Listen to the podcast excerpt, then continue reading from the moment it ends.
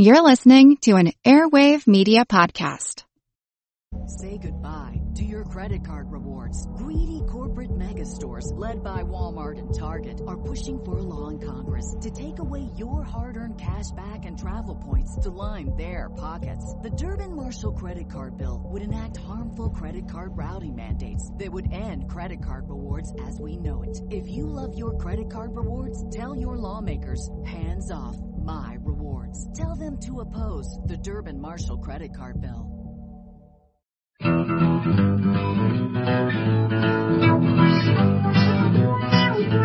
The problem with politics today is that it's discussed in a vacuum. Nobody brings up the history behind today's events. Well, I do. In my podcast, I take today's politics and smash them, bash them with a dose of history. The politics come out different and you come out with a better understanding. I'm Bruce Carlson. Join me. History beats up on politics. Veterans Day, also known as Armistice Day, is hardly a holiday that anyone talks about anymore. In fact, it's hardly a holiday at all. Outside of government employees, few people are off that day. And of those who are, even fewer participate in celebrations. Some of us know that it celebrates the end of World War I, called of course at the time the Great War. And there are but a handful of veterans from that great war alive, and as I speak these words, there may be none. Yet many of us know the phrase, the eleventh month, the eleventh day, the eleventh hour. Armistice Day celebrates how World War I ended. And in a way, it was a strange ending. No army was smashed to pieces, though all the armies were tired. No capital was captured. No enemy general held for ransom. And while it's true that a land and a civilian population was ravaged, it was actually on the winning side. World War I ended in an armistice, a negotiated halt to the fighting. Germany, exhausted, overwhelmed, facing fresh American forces who had only seen less than a year fighting, stared down the barrel of an invasion of its own homeland and blinked. And so the peace deal was arranged. Soldiers on the field received the orders for armistice, but weren't even sure if they were going to get orders that would then reverse those orders. Mortars were being fired up until the faithful hour, and then no more. The end of World War I leads to a question, and that is, how do you end a war? With the current debate in Washington over Iraq, liberal doves, moderate and conservative hawks, but no one, if you believe their rhetoric anyway, is really a hawk. Everyone seems to want an end to the fighting. Just a question of when and how. Leave now. Leave in a year. Leave when the UN comes in. Leave when a government is established. The somewhat scary part about American rhetoric on Iraq is that it is exactly where American political rhetoric was on Vietnam in 1969. Everyone wanted to end the war, but the question was, how do you end it? In 1969, U.S. troop levels had peaked 543,400. 33,641 Americans had been killed at that point. Yet American involvement in the conflict would last four more years. The war itself would not end for six. 20,000 more U.S. soldiers would die. Here I must caution that Iraq is not Vietnam, though there are many resemblances. The force commitment is a quarter what we had in Vietnam. And since there's a larger population in the United States now than in the 1960s, the proportionate percentage of U.S. males involved in the war is dwarfed by the utter at-home impact of Vietnam. Improved battlefield medicine and less of our troops there has meant that the casualties in Iraq are a fraction than those in Vietnam proportionate to the force sent there. There is no draft for Iraq, though with National Guard units not expecting such long-term service, regular Army units extended, it is something less than a volunteer conflict. But yet the memory of Vietnam means that for most Americans, Iraq is Vietnam. And in terms of impact, the Iraq War has had a much faster decline in public support than the Vietnam War. In three years, the Iraq War is about as popular as the Vietnam War after eight. The beginning of the end for the Vietnam War was in the snows of New Hampshire in 1968. Eugene McCarthy, an unknown senator from Wisconsin with no national prospects, ran for president and came an extremely close and improbable second to President Lyndon Johnson. Johnson saw the writing on the wall and announced peace talks and declined a second term.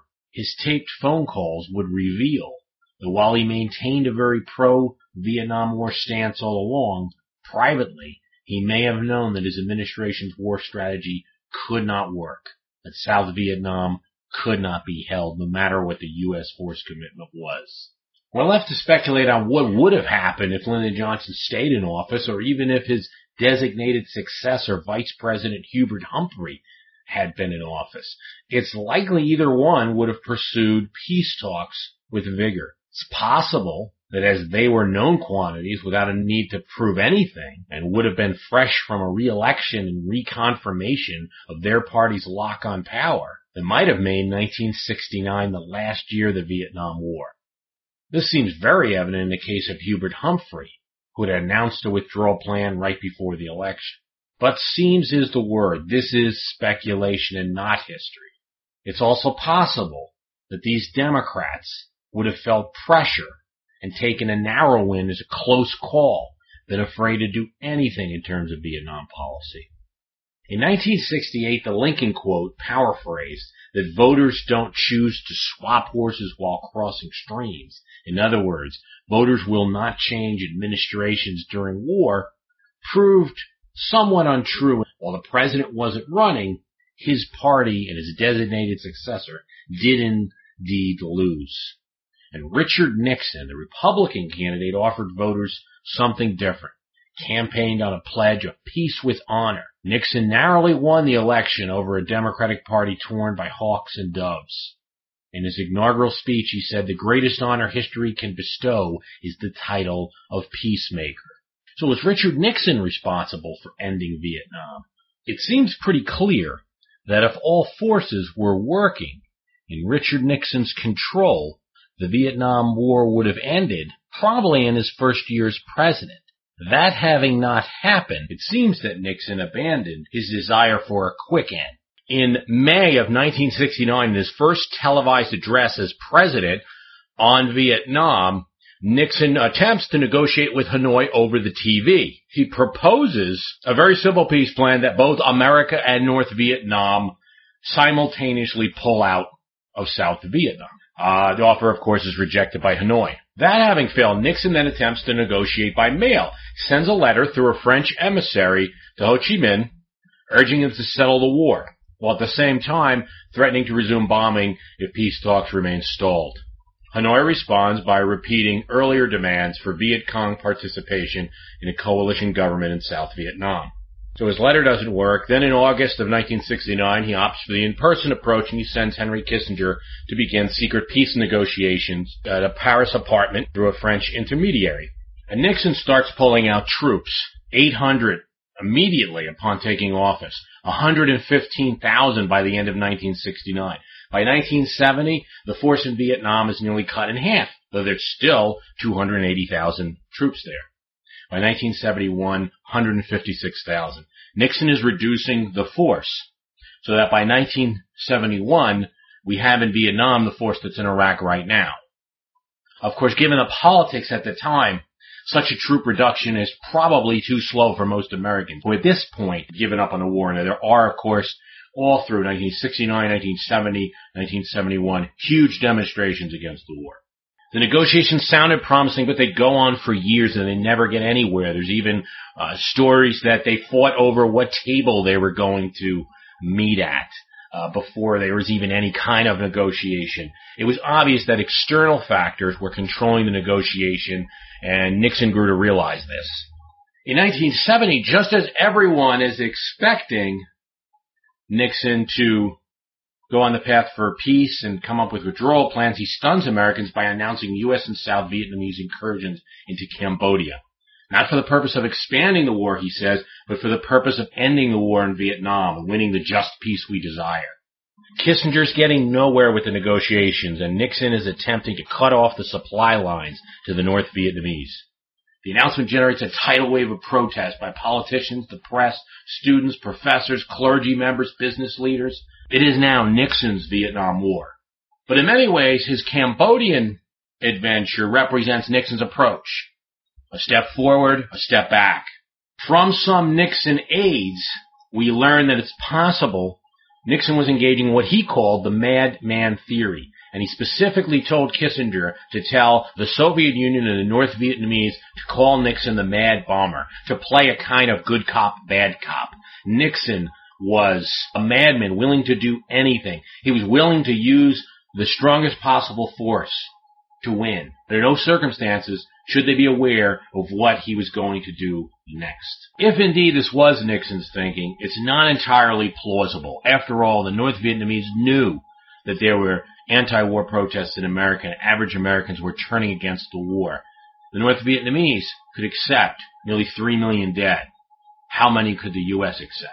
Nixon then tries the back doors. February 1972, he visits China, meets with Mao Zedong. His visit, of course, causes great concern in Hanoi that their wartime ally China might be inclined to agree to an unfavorable settlement for them. Almost all historians agree that Nixon's visit to China was a smart move, not only for setting us on an end to Vietnam, but also for winning the Cold War. In May, President Nixon, having visited China, now visits the Soviet Union and meets with Leonid Brezhnev. This visit also causes great concern in Hanoi. Nixon is now attempting negotiations to force them through the back door. In January of 1972, Nixon now announces a proposed eight-point peace plan for Vietnam. Again, on the TV. And immediately reveals that Kissinger's been secretly negotiating with the North Vietnamese. This is the first time the public knows about it. Hanoi rejects Nixon's peace overture. In May, Nixon announces Operation Linebacker 1, the mining of North Vietnam's harbor, along with intensified bombings of road, bridges, and oil facilities. The name of the operation may reflect Nixon's affinity for college football. Of course, this Operation Linebacker brings international condemnation of the U.S. and it ignites even more anti-war protests. And of course, the Democrats, two months later, would nominate George McGovern a completely anti-war candidate.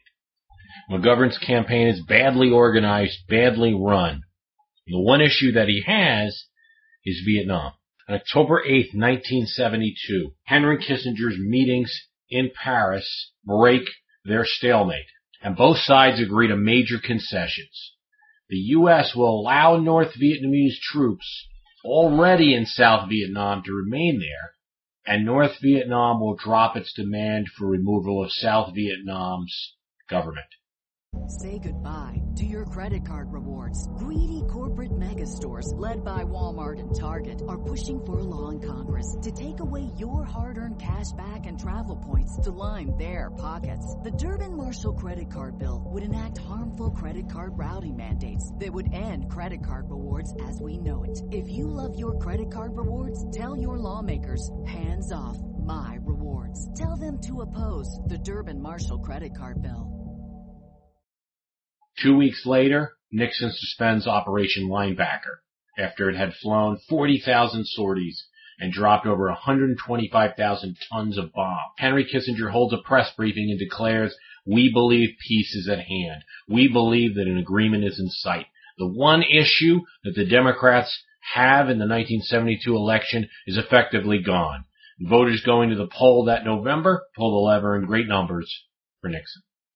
To get South Vietnam to go along with the agreement, President Nixon promised the United States would provide financial and limited military support, really in, intending to mean in the form of airstrikes, so that the South Vietnamese could continue to defend themselves.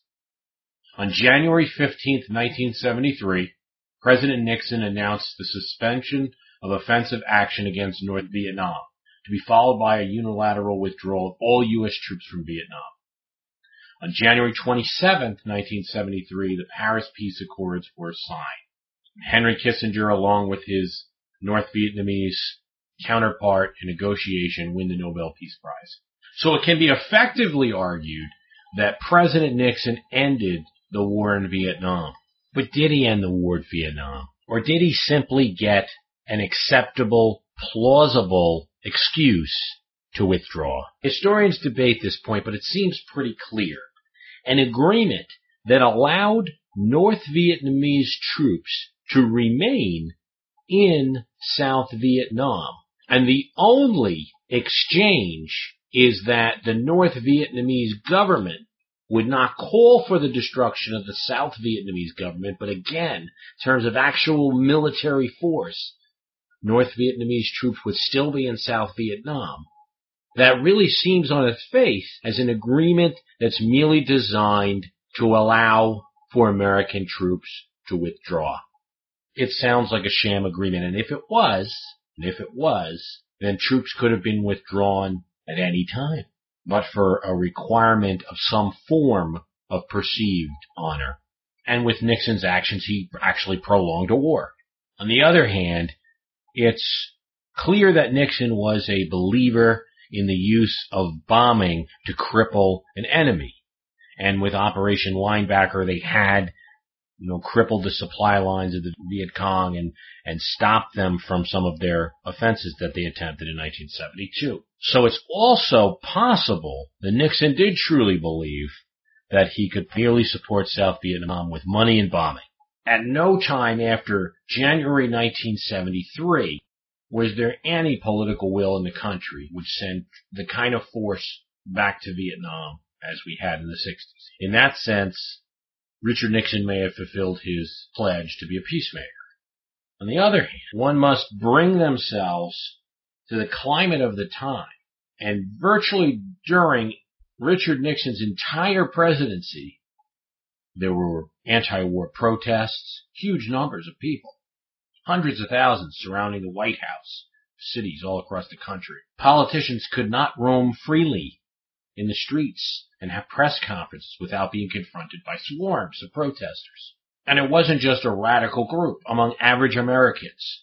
The Vietnam War was not only considered wrong, a mistake, but even immoral by a majority of people during most of Nixon's presidency. Given that attitude among the voting public, Nixon's steps could be considered conservative, small, not matching the will of the people. One must think about in judging Nixon what second term Lyndon Johnson or a potential President Hubert Humphrey might have done had the election of 1968 come out differently. Hi, it's Bruce. Listen, we all know the news headlines are full of wild stories, like how the world is tipping towards authoritarianism, all while somehow simultaneously freezing, flooding, and on fire. It's a lot to take in. But what if, instead of being on the brink of disaster, we're actually on the cusp of a better world? If I've got your attention, then I highly recommend tuning to a podcast that offers a weekly dose of optimistic ideas from smart people. What Could Go Right is the acclaimed news podcast from the Progress Network. Zachary Karabell and Emma Varvaloucas dive into the biggest news and most pressing topics of our time, from climate change to politics, and make the case for a brighter future. Season 5 features fascinating guests like democracy scholar Yascha Mounk on the hidden perils of identity politics. And NPR anchor Steve Inskeep about the importance of talking to people who differ from you and what Abe Lincoln learned from those conversations that helped him unify the country. It's time to ditch the doom scrolling polarization and start focusing on some of the things going right. So check out what could go right wherever you listen to podcasts would they have had the same desire to do the kind of zigzag that Nixon did? In other words, some bombing, escalation here, negotiation here, negotiations not working, more escalation. Would they have needed to reach peace with honor, or could they just have had peace? Nixon, as a newly elected president, had something to prove. And it's possible that that was exploited by the North Vietnamese. So Nixon's actions were certainly not the only force ending Vietnam. In fact, even after the peace accords were signed, there was still a U.S. commitment to South Vietnam in the form of aid dollars and in the form of bombing and possibly in the form of some ground troops. A few ground troops in a country could turn into more ground troops. So there was a possible re-escalation. But in 1973, Nixon would face a great deal of political peril and the Watergate scandal. And so there is a theory that in effect, Watergate ended Vietnam. It is true that the peace deal was signed before, but Watergate ended any possibility that the war would escalate again. In the end of 1974, Congress passed the Foreign Assistance Act that cut off all military funding to the South Vietnamese government and made unenforceable the peace terms negotiated by Nixon. In, at this point, President Ford's signing statement, we see the potential for a re-escalation of, in some form of Vietnam. As President Ford signs this bill, he says, in South Vietnam, we have consistently sought to assure the right of the Vietnamese people to determine their own futures free from enemy interference. It would be tragic indeed if we endangered or even lost the project we've achieved. Gerald Ford pleaded in vain with Congress for additional military aid that might at least raise Saigon's morale.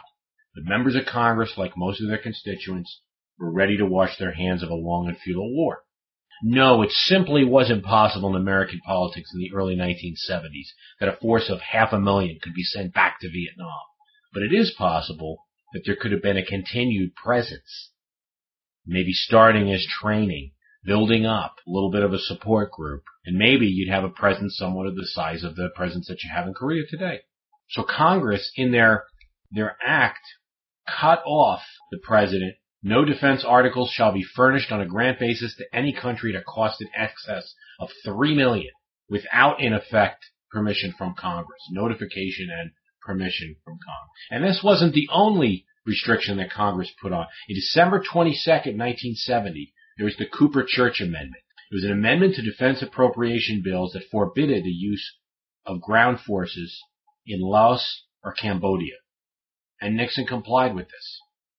In 1971, a non-binding resolution passed the U.S. Senate urging the removal of all American troops from Vietnam by year's end. And as an additional realm of pressure coming somewhat from the congressional end, George McGovern ran, senator from South Dakota, forcing Nixon's hand a little bit in the election year of 1972. So to some extent, not only Nixon, but the Congress had a role in ending Vietnam. On April 30th, 1975, the presidential palace in Saigon was invaded by North Vietnamese troops. Really not even a year and a half after the peace deal was signed, South Vietnam, as a separate country, was no more.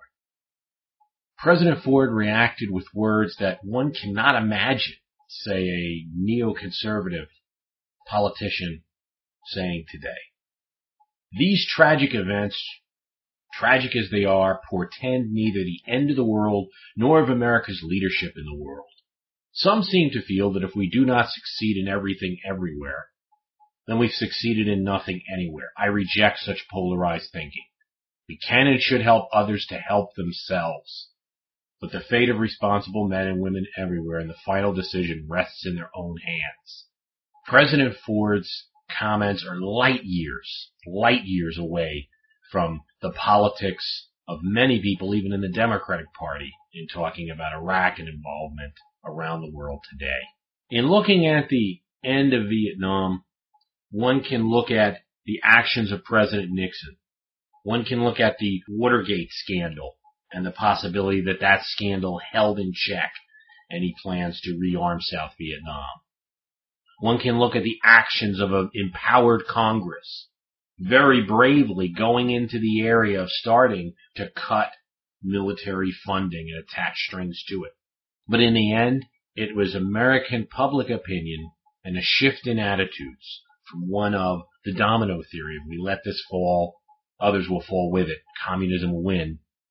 Two more of President Ford's. We help those who help themselves. The change in attitude ended the Vietnam War. History beats up on politics once again. Say goodbye to your credit card rewards. Greedy corporate mega stores, led by Walmart and Target, are pushing for a law in Congress to take away your hard earned cash back and travel points to line their pockets. The Durbin Marshall credit card bill would enact harmful credit card routing mandates that would end credit card rewards as we know it. If you love your credit card rewards, tell your lawmakers hands off my rewards. Tell them to oppose the Durbin Marshall credit card bill.